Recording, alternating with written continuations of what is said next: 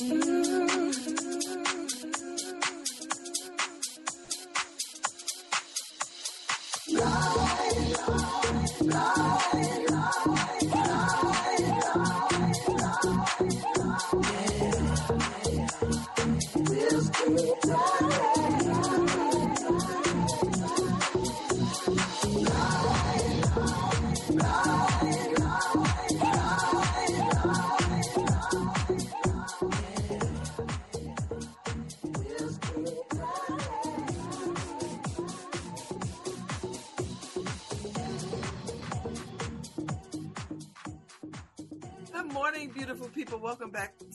hour of Love Babz Love Talk. I'm Babz Rawls-Ivy. I'm delighted. I've got a good friend in studio this morning. Hey, Paul Nuñez.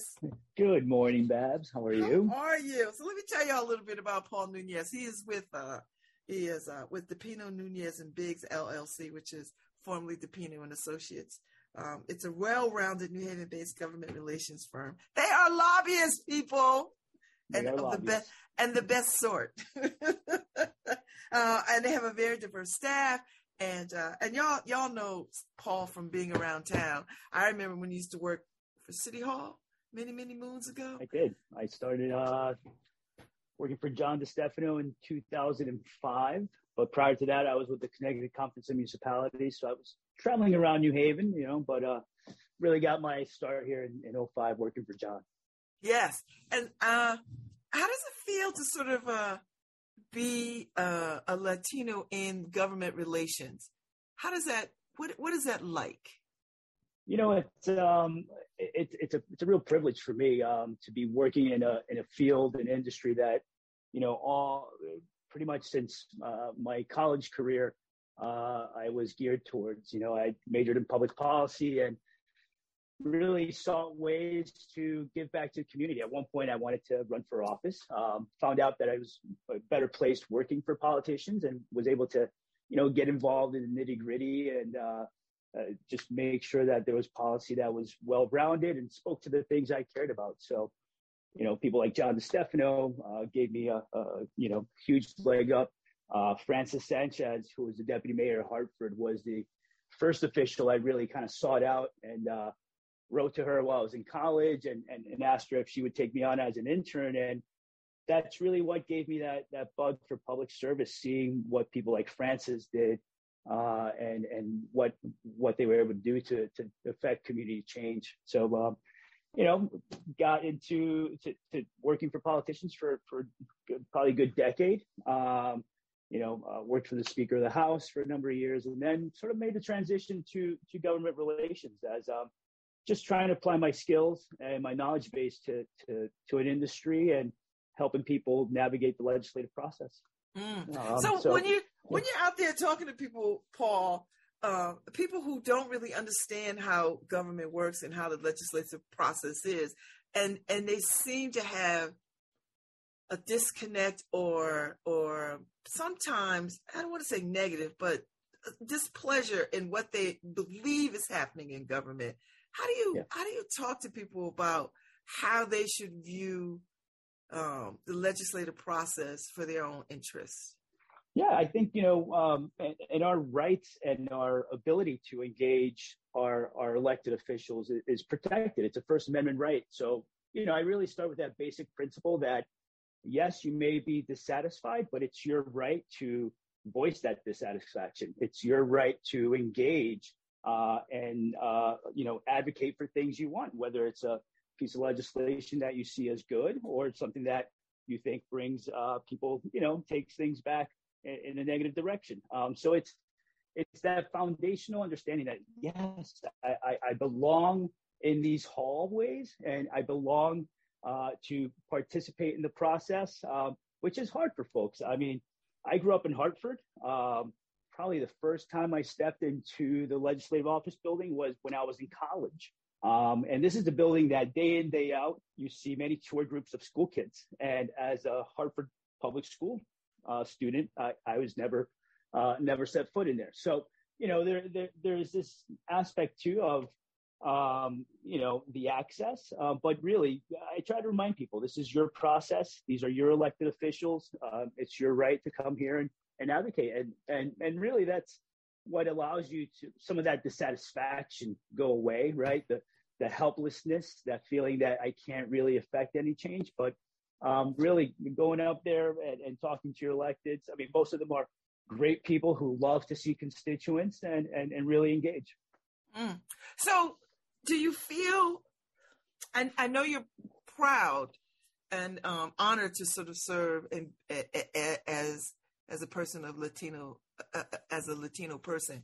Uh, but do you feel the weight of that? Because sometimes I, I, know as a, as a as a black woman, I, I walk into spaces and I know I re, I I sometimes it's, it's, not by choice that I, I, have to look like I represent the whole damn race of black people. Do you do you feel, do you feel that in spaces? Do you feel that periodically? Yeah, you know, I, I do. Um, what what I've actually now understand more is the sort of the flip side of that, my ability to engage and shed a little bit of, of, of light on maybe, you know, cultural misunderstandings or just experience, right? What it's like to, to have been Puerto Rican growing up in Hartford uh, and, and, you know, uh, engaging the educational system. I mean, right? So, and, and, and at times, yes, it, it did feel like I have to be the one who represented everybody. But now I really take it as an opportunity um, because unfortunately there are times where uh, I am still the only Latino in the room. Um, more and more, you know, increasingly we, we, we have more Latino legislators, more Latino staff, and hopefully as, uh, you know, time goes on, Latino lobbyists. Um, naturally, there, there are many other Latinos that are uh, registered lobbyists uh, and, and advocates. So not to say that I'm the only one, but um, you know, it, it's an industry where we're seeing more of our own come up, and and I, I really enjoy seeing that. Mm. And so, um, the Latino community, like the Black community, is not monolithic. You know, we can come together on a lot of things, but there are a lot of things Absolutely. that are just very, very different. How do you yeah. bridge those differences? Yeah, you know, it's um, one of those things I've uh, I've seen that around uh, immigration issues. Um, you know, uh, the Puerto Rican community has been fortunate to to to have been granted our, our citizens to the U.S. since 1917. Uh, since 1917, through a lot of sacrifice and, and, a lot of bad things happening as well. Um, but you know, the immigration issue was one that uh, sometimes people say, "Oh, Puerto Ricans were not as into." Uh, but I feel like you know, in order to grow our our our collective voice, uh, we have to care about issues that may not affect us immediately but affect their brothers and sisters. So, you know, it's just finding the common ground. It's finding, you know, maybe it does not affect my family, but how does this uh, issue, you know, affect my neighbors? And it's it's really just being neighborly and and you know, looking to others just as they are, as as a brother and sister, as a, a friend, as a neighbor, and um, some of these issues aren't that complex, you know, um, and just kind of being human about it, Babz, is, is one of the best ways. And, and I, I try to portray that and, and bring that you know new views and perspectives in, into my lobbying uh, when I can. Mm. So uh, one of the things that y'all are doing at um, at your firm is um, supporting and celebrating um, uh, the Progressive Latino Fund. Is that it? Did I say it right? That's right. Yes. Yes. So tell me a little. Fund, yeah. Tell me a little bit about that fund and, and what does it do?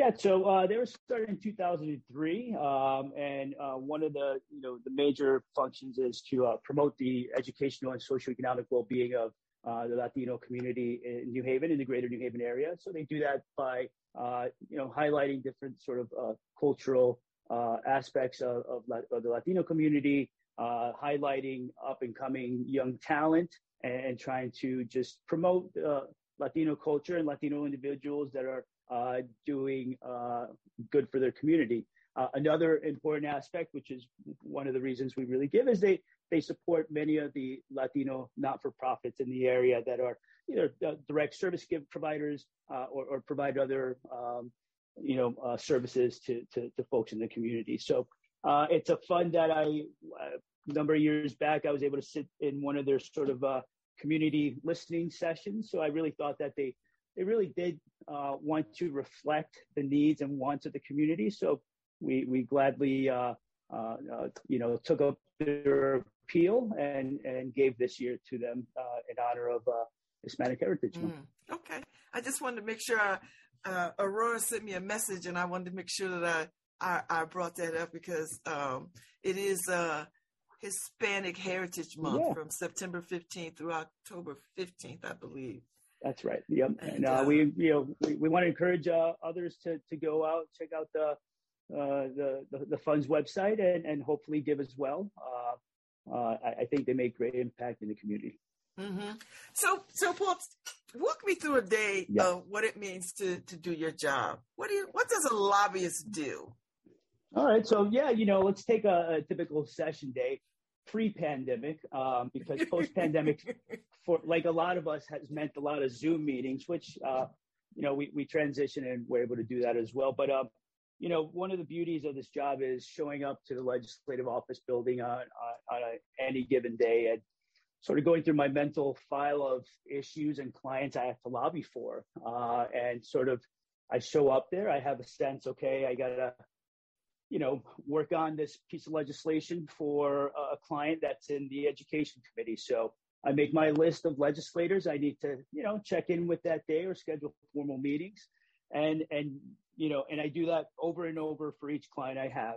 Um, so it's, you know, really just going about the process of finding out who's, who's with you, who's not, um, trying to bridge connections between your issue and legislators and uh, you know, and sometimes just trying to keep the ball moving forward. Um, what I love about the legislative process, it's a it's a linear process that's dictated by you know dates and and deadlines. And as a lobbyist, I, I get to work within that constraint, get creative a little bit, and and, and get to do uh, some fun stuff, and hopefully, you know, move some good policy forward uh, on behalf of my clients. And um, yeah, it's it's it's really just a great job to I mean, you know, uh, learn about people's experiences, about their life, the background they bring to to the job of legislating, and you know, it really is a cross section of of Connecticut legislature, and you get folks there from who are small business people, uh, professionals, uh, teachers, and and so interacting with them is really great. So um, yeah. So when you when you talk when you take on clients, yeah. do you do you advise them when they say we want to do this do you do you have advisement for them about a particular policy they want to bring to life? Do you do you um, help them work on like what is the relationship like with your clients? Yeah so uh, most most of the clients bring us on either because uh, so three things they want sort of general government relations, right? They they're uh, an entity that wants to be known and understood amongst policymakers. Uh, then there's folks who either want to pass or defeat legislation, um, and, and, so each takes on a different sort of flair. But you know, at, at, at its most uh, base, yeah, we, we advise them on, on, on the on the policy. Um, we give them our advice on uh, you know, para- the parameters that, that the policy may be seeking to set, um, any past experience that we have with the issue. But our, uh, our real forte is really uh, creating uh, the pathway forward for them, right? Let's say they're trying to pass a, a, piece of legislation. It's sort of digging down to who the people are that may be most attracted to uh, this piece of policy, but also just working the, the, the nuts and bolts, right? Um, carrying out a vote count in front of the education committee, let's say, or engaging the chairs of the uh, judiciary committee and making sure that they understand what what that uh, legislation they may be trying to advance uh, does. Um, so it really it's just helping them uh, instrumentalize every part of the process from getting a bill uh, proposed and, and engaging uh, potential supporters uh, assuring that they have a successful testimony uh, during a public hearing, uh, and, and, just really being their eyes and ears when it comes to all activity surrounding uh, their issues. I, I recognize that all politics are local, but you do have to take the temperature of the country. And, and how much time do you spend? And, and do you take cues from what is happening around the country? And, and do you take cues from what is coming out of um, Washington? Yeah, DC is a, almost like a, a, completely different animal, but there are policy issues that that you sort of see trickle down to the state level from DC. Perhaps uh, they get bogged down in, in, in the DC gridlock uh, and partisanship. Uh, perhaps um, you know it becomes much easier, and and we see this a lot in, in certain efforts that we we work on. Um, some entities uh, desire to go a state by state strategy versus just a sort of nationalized um, uh, for certain you know d- different reasons. Uh, so we, we do look at to DC to see what are the things that are getting stuck that may trickle down. But really, even in the case of other states, um, you know, states like California tend to be sort of policy sort of harbingers. Um, you know, when when uh, uh, bills move through their uh, legislature, you see them sort of start being uh, taken up in other states. So we also look at the bigger states too to see what they're doing, um, because from time to time, those issues will, will start trickling down to other state legislatures. So, what's it like working with your uh, your mother-in-law? Your mother-in-law is, is State Rep Toni Walker. yes, yeah. Well, worst kept secret in government. Worst kept secret. And actually, truth be told, truth be told, there I am still surprised. Uh, there, you know, there are people year to year that uh, realize uh, that that she's been my mother-in-law for 17 years now. So, um, yeah, once in a while, there, there, there, there's folks that are surprised by by the familial connection. No, but it's great. She is, you know, obviously su- such a uh, dedicated and, and, committed legislator uh, to to her district and to New Haven and the state of Connecticut. Um, so it's it's just it's great. Um, I really treat her like any other legislator, um, particularly, and maybe even with more care in the sense that, you know, we don't want people to think, oh, she's doing it for Paul, right? Um, so one of the deals I always have is I will always get your colleagues' support and demonstrate that this is not just an issue I'm going to you, but others in your committee or your caucus support this issue. So we, have been really uh, able to, to work and create some consensus. Uh, on a lot of issues, but it's great. Um, she's somebody who's a, she's a teacher, right? Um, and and she just teaches me so much about uh, the process and, and and the budget in particular because that's one of her uh, areas of expertise. So it's, it's been really great. It's been a blessing. Mm. So I, I know you you have participated in discussions with my sorority, Delta Sigma Theta, um, in New Haven. You have been part of of some of the conversations. I, we were doing a, a, a, conversations that matter across the city, and uh, and you participated in and and talking about just this kind of thing and how people can participate and and and be heard and that kind of thing. Uh, what do you think we need, Paul, to educate more people about the legislative process and their commitment as citizens um, to voting? Yeah, I think you know it's it's um it starts out with bringing those classrooms into the legislative office building. You know, it's it's seeing that the building is accessible, that it's a place that you can uh, visit and and and take part in in the process. You know, unlike Washington D.C., where you have to be invited to speak at a hearing, you can just show up the day of and sign up to testify. So you know, it's a it's really it's really it's a system really. Uh, made for participation of the public. And now with, you know, uh, uh, Zoom and, you know, our, Zoom, our, our pandemic reality was uh, for the first time having the legislative process happening, but not being able to engage face to face, which in our industry, that was uh, pretty monumental. Um, but because of uh, Zoom, we saw participation up in public hearings by by uh, members of the public and interested uh, you know, constituents. So, um, it, you know, it starts with the small things, you know, bringing kids into the building. It's, it's elected officials, you know, holding coffee meetings in, in, in their districts, right. And being as, as accessible as possible. Um, because I think, you know, state legislature, state legislator has, um, probably, uh, you know, a lot of day-to-day impact that, can, uh, that residents may not realize.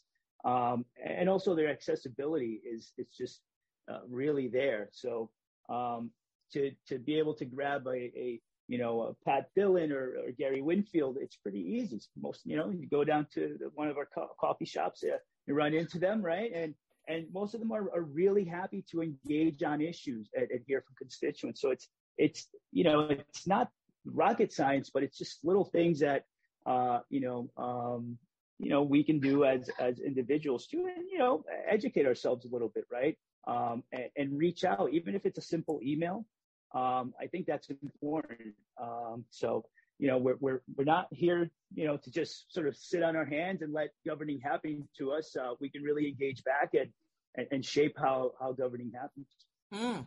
so um you know we are we are uh, in a midterm season and uh, we've got elections coming up in November. Uh, we've got a, a, a, bunch of races. Um, uh, what what do you say to people uh, when when you hear stuff like, ah, you know, midterm elections are not that sexy, they're not that interesting. You know, people yeah. get excited about the bigger elections. Sure.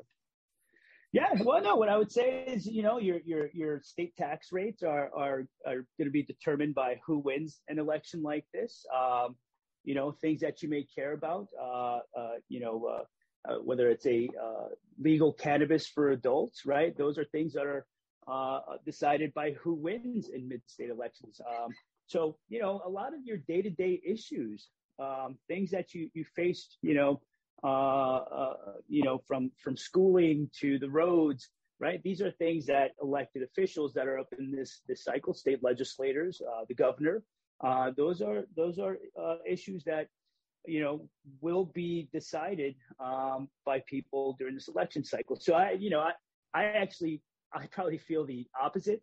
I care more about midterm elections than than the big national elections uh, because so much of my work is driven by the state legislature and state government. Uh, that it, this is for me, you know. So election night uh, is a big night for me. I sit my our whole team sits down and keeps track of who's winning, and we try to get out uh, reports to our clients as soon as possible on what the dynamics of each caucus look like, you know, who uh, may be leading in the uh, uh, exit polls for, for governor and stuff like that. So this is kind of like our prime time, but hugely um, important in terms of day-to-day impact. And also again accessibility right? You know ability to voice my concern to my you know the folks crafting the state budget well, that's much easier done than perhaps reaching out to our Congress uh, uh, uh, uh members, uh, although I find them pretty accessible as well uh, with, with email and, and stuff like that. So, mm-hmm. so what what are what are the most pressing issues that Connecticut is is looking at from your from your perspective? Yeah, I think right now we're we're at a, a, a interesting crossroads. You know, for so much of my career, we were in this sort of deficit mode where the state finances were uh, in, in shambles, uh, successive uh, deficits uh, in state budget. Uh, the uh, you know we hear a lot about unf- unfunded liabilities in our pension programs and and others, and sort of an odd thing that happened during the pandemic was that we started seeing a, a, a fiscal turnaround in terms of our state budget. Um, you know, uh, the budget reserves ballooned uh, so much that um, there were so you know, some new triggers that were added in, into uh, state law that uh, once they uh, the surplus uh, grew enough, then a certain amount of that money would then be go to to pay down debt, and we've been able to use that mechanism to pay down large large amounts of debt. Now there's there's discussion about what do we do with this uh, uh, huge surplus that we have? Uh, there's those saying, well, we should hang on to it because uh, you know we're seeing a inflation and and and, and a, potential uh, uh, recession on its way. So let's hang on to that surplus because it's quite not rainy yet. Some folks are saying it, it's kind of it's we're post you know in post pandemic recovery and that that merits uh, taking up that that that's expenditures and, and spending more uh, on on different programming. So I think that's that's going to be one of the the big sort of philosophical um, issues. What do we do with the surplus? Do we save it? Do we spend a little? And, and I'm sure both of those will happen. Uh, it's just to to what degree and what programming will uh, will we see uh, more investments in. Mm. So, what is the best part of your job? What do you like about this job? I, I just I, I, like engaging people. I, I like um, moving issues through. Um, there's nothing more gratifying than you know, having a client testify at a committee meeting and, you know, getting all those questions you want raised uh, to get, you know, to, to, to get asked. Um, you know, having seen that board uh, of, uh, of the vote tally uh, on a piece of legislation that you've worked on through, you know, uh, the committee process all the way to the, you know, getting it through the House and, and then that final vote, let's say in the House or Senate, and, and seeing the votes come through for it. That that's a great moment because, you know, it's it's it's all just comes down to yeses and nos, all the hard work, all the testimony, all the one-on-one lobbying, and, and so that's sort of the big moment when you see that tally up there. Uh, hopefully in the affirmative, uh, you know, uh, and, and, getting that bill across the uh, the goal line. Do you feel like a role model? Because I, I would imagine when when kids see you come into a classroom or they see you uh, wherever you wherever you are, and they find out what you do. I mean, that's not in anybody's. Um, uh, that's that's not in the, the things that that people imagine they could be. And so when yeah, they you see know, you, it's a it's a it's a big deal. I, I hope I, I, hope I can be a role model. I hope um, you know only recently have we started uh, bringing on interns who seek out lobbying firms because they want to be a lobbyist. So that's that's a new dynamic for me. I never, you know, at a young age said I want to become a black hat lobbyist, you know, and, and run a government relations firm, right? But we are seeing students like that. We just had a, an intern from uh, New Haven, who's a UConn student who who who really wanted to understand what government relations is and lobbying, and and uh, you know he completed an internship with us. So I, I do hope uh, kids look up not only me but but others uh, working in government. Um, it's a deeply gratifying field. It's you know you can be as corporate as you want, or you can do just stuff that affects the community. So it really does give you a lot of um, you know possibilities. Um, so I, I, would say anybody interested in lobbying, you know, you could always reach out to us through our website. And uh, we, you know, we're currently looking for interns uh, for this coming legislative session. Uh, so, you know, if you're interested, yeah, we we love to bring you on, teach you what lobbying is about. And it, it yeah, it, I also say it, it's a great career. It's it's allowed me to do so much uh, professionally, meet so many people, provide for my family uh, which you know uh, ultimately, uh, no matter how much you love a, a job, it's got to do that. Um, so uh, I'm very uh, I'm very happy with with, with, with picking this in, and, and, I hope others uh, see this as a possible pathway for them.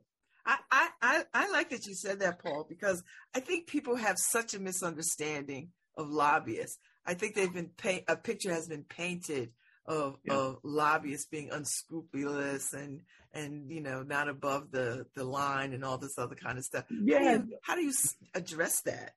Well, you know, it's it's it's just like in any career, right? Uh, uh, sometimes you hear about the bad apples when they do bad things, and and you know, and that's when you may first hear about a lobbyist is when you know uh, Jack Abramoff at the federal level was taking money and giving money and doing all sorts of uh, you know, horrible, illegal things. Um, but, you know, it's like any profession. There are those who uh, carry themselves in, in, in, in high regard and, and work professionally. And sometimes there's, there's others that don't. But, you know, I think also it's a function of how our career, uh, how our, uh, uh, you know, job is. A lot of the things we work on are, uh, you know, sort of under confidentiality agreements with the client. And so you know, that the, the exposure out there for the issues you may be working on day to day tend to be kept in, in the, you know, in the, in the back burner. But I, I love letting people know that I'm a lobbyist. I love dispelling, you know, the notions that people have because I, I happen to, you know, uh, do my job very ethically above board because, you know, it's just the alternatives. It's just not, not, not, not good. Um, and, you know, so and you know, and, and, most of the things that people do in, in, in professional capacities are are either out of stupidity or or to give themselves some sort of edge. Um, uh, yeah, I, I, try to avoid all those things. mm, mm. And so, um, your your your uh, uh, uh, owner, member of the the firm of your firm DNB, yes, And uh, uh, what was what that what what caused that decision? Like, how did you know that that was the the path? Because you could you could be working for it just about yeah. Anybody. Well, you know, it's uh, yeah. So I was leaving. Uh, so I was working for Chris Donovan, Speaker of the House, uh, another gentleman who gave me a and and Millie, his then chief of staff, gave me a, a shot at, at working for him, and that's what really started to get my ideas going about you know really staying at the state level and and working uh, at the legislative process.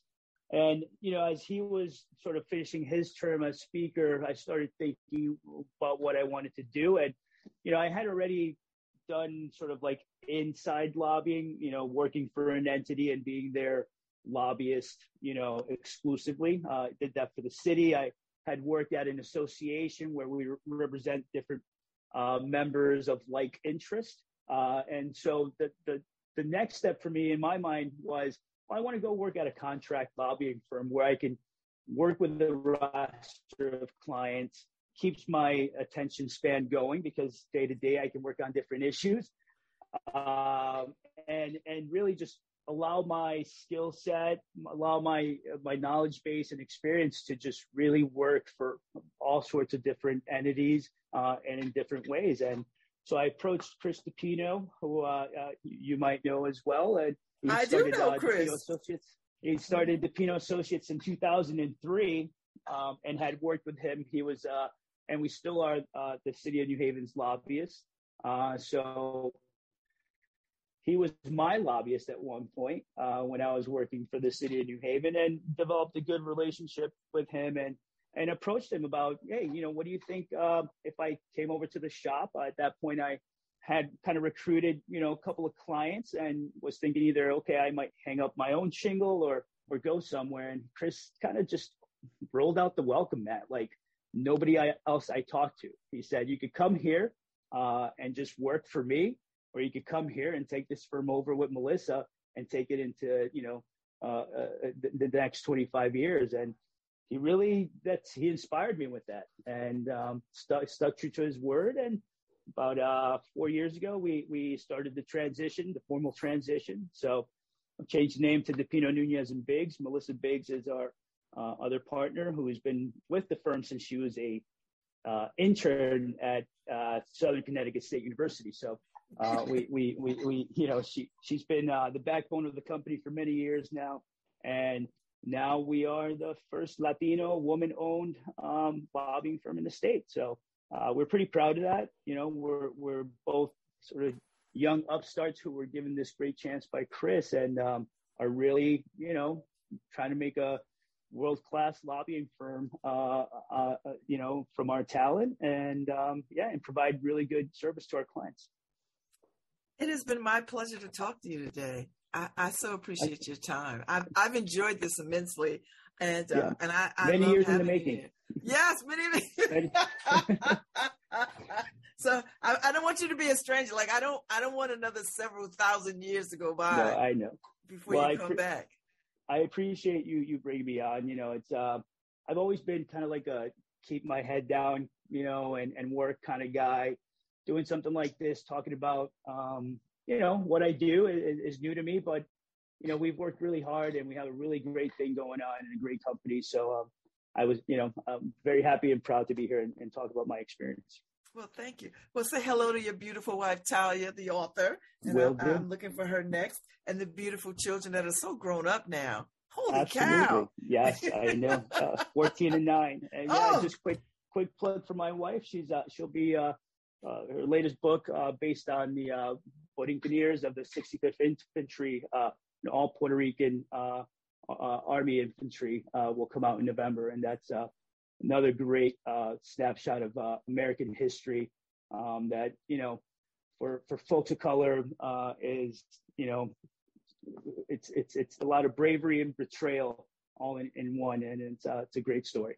Well, you whispered to her tonight that this was not painful. it was not. It was enjoyable. I could probably go another hour. and you tell her, come and sit in a chair and we'll have a lovely conversation about her book. Will do. Thank you, Babz. Thank you, Paul Nuñez. It is such a pleasure to see you. Yes, ma'am. Say hi Thank to everybody at the firm. I'll see you soon. Will do. Thank you very much. Bye bye. All right. Have a good day. All right, Harry Droz, it's time for us to go. I had a wonderful conversation with Paul Nuñez of DNB LLC, uh, the uh, the minority, a woman and Latino owned firm. Can you believe that? Here in Connecticut. So uh, I look forward to seeing y'all tomorrow. My guest will be, uh, oh, this has been a good talking week, let me tell you. Um, um, but I'll be back tomorrow. So y'all have a lovely day and I will see y'all soon. Thanks, Harry. Play us out.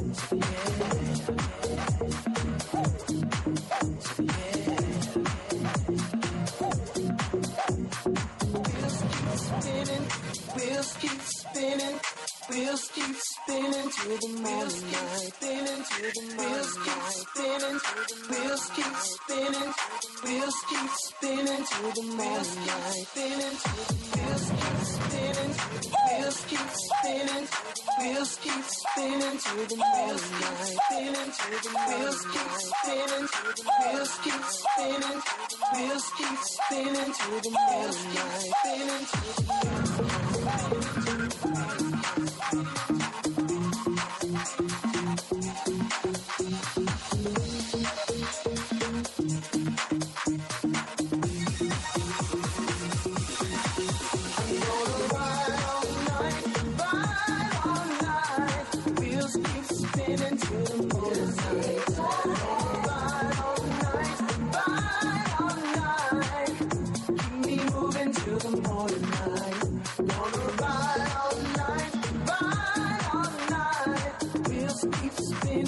Thank you.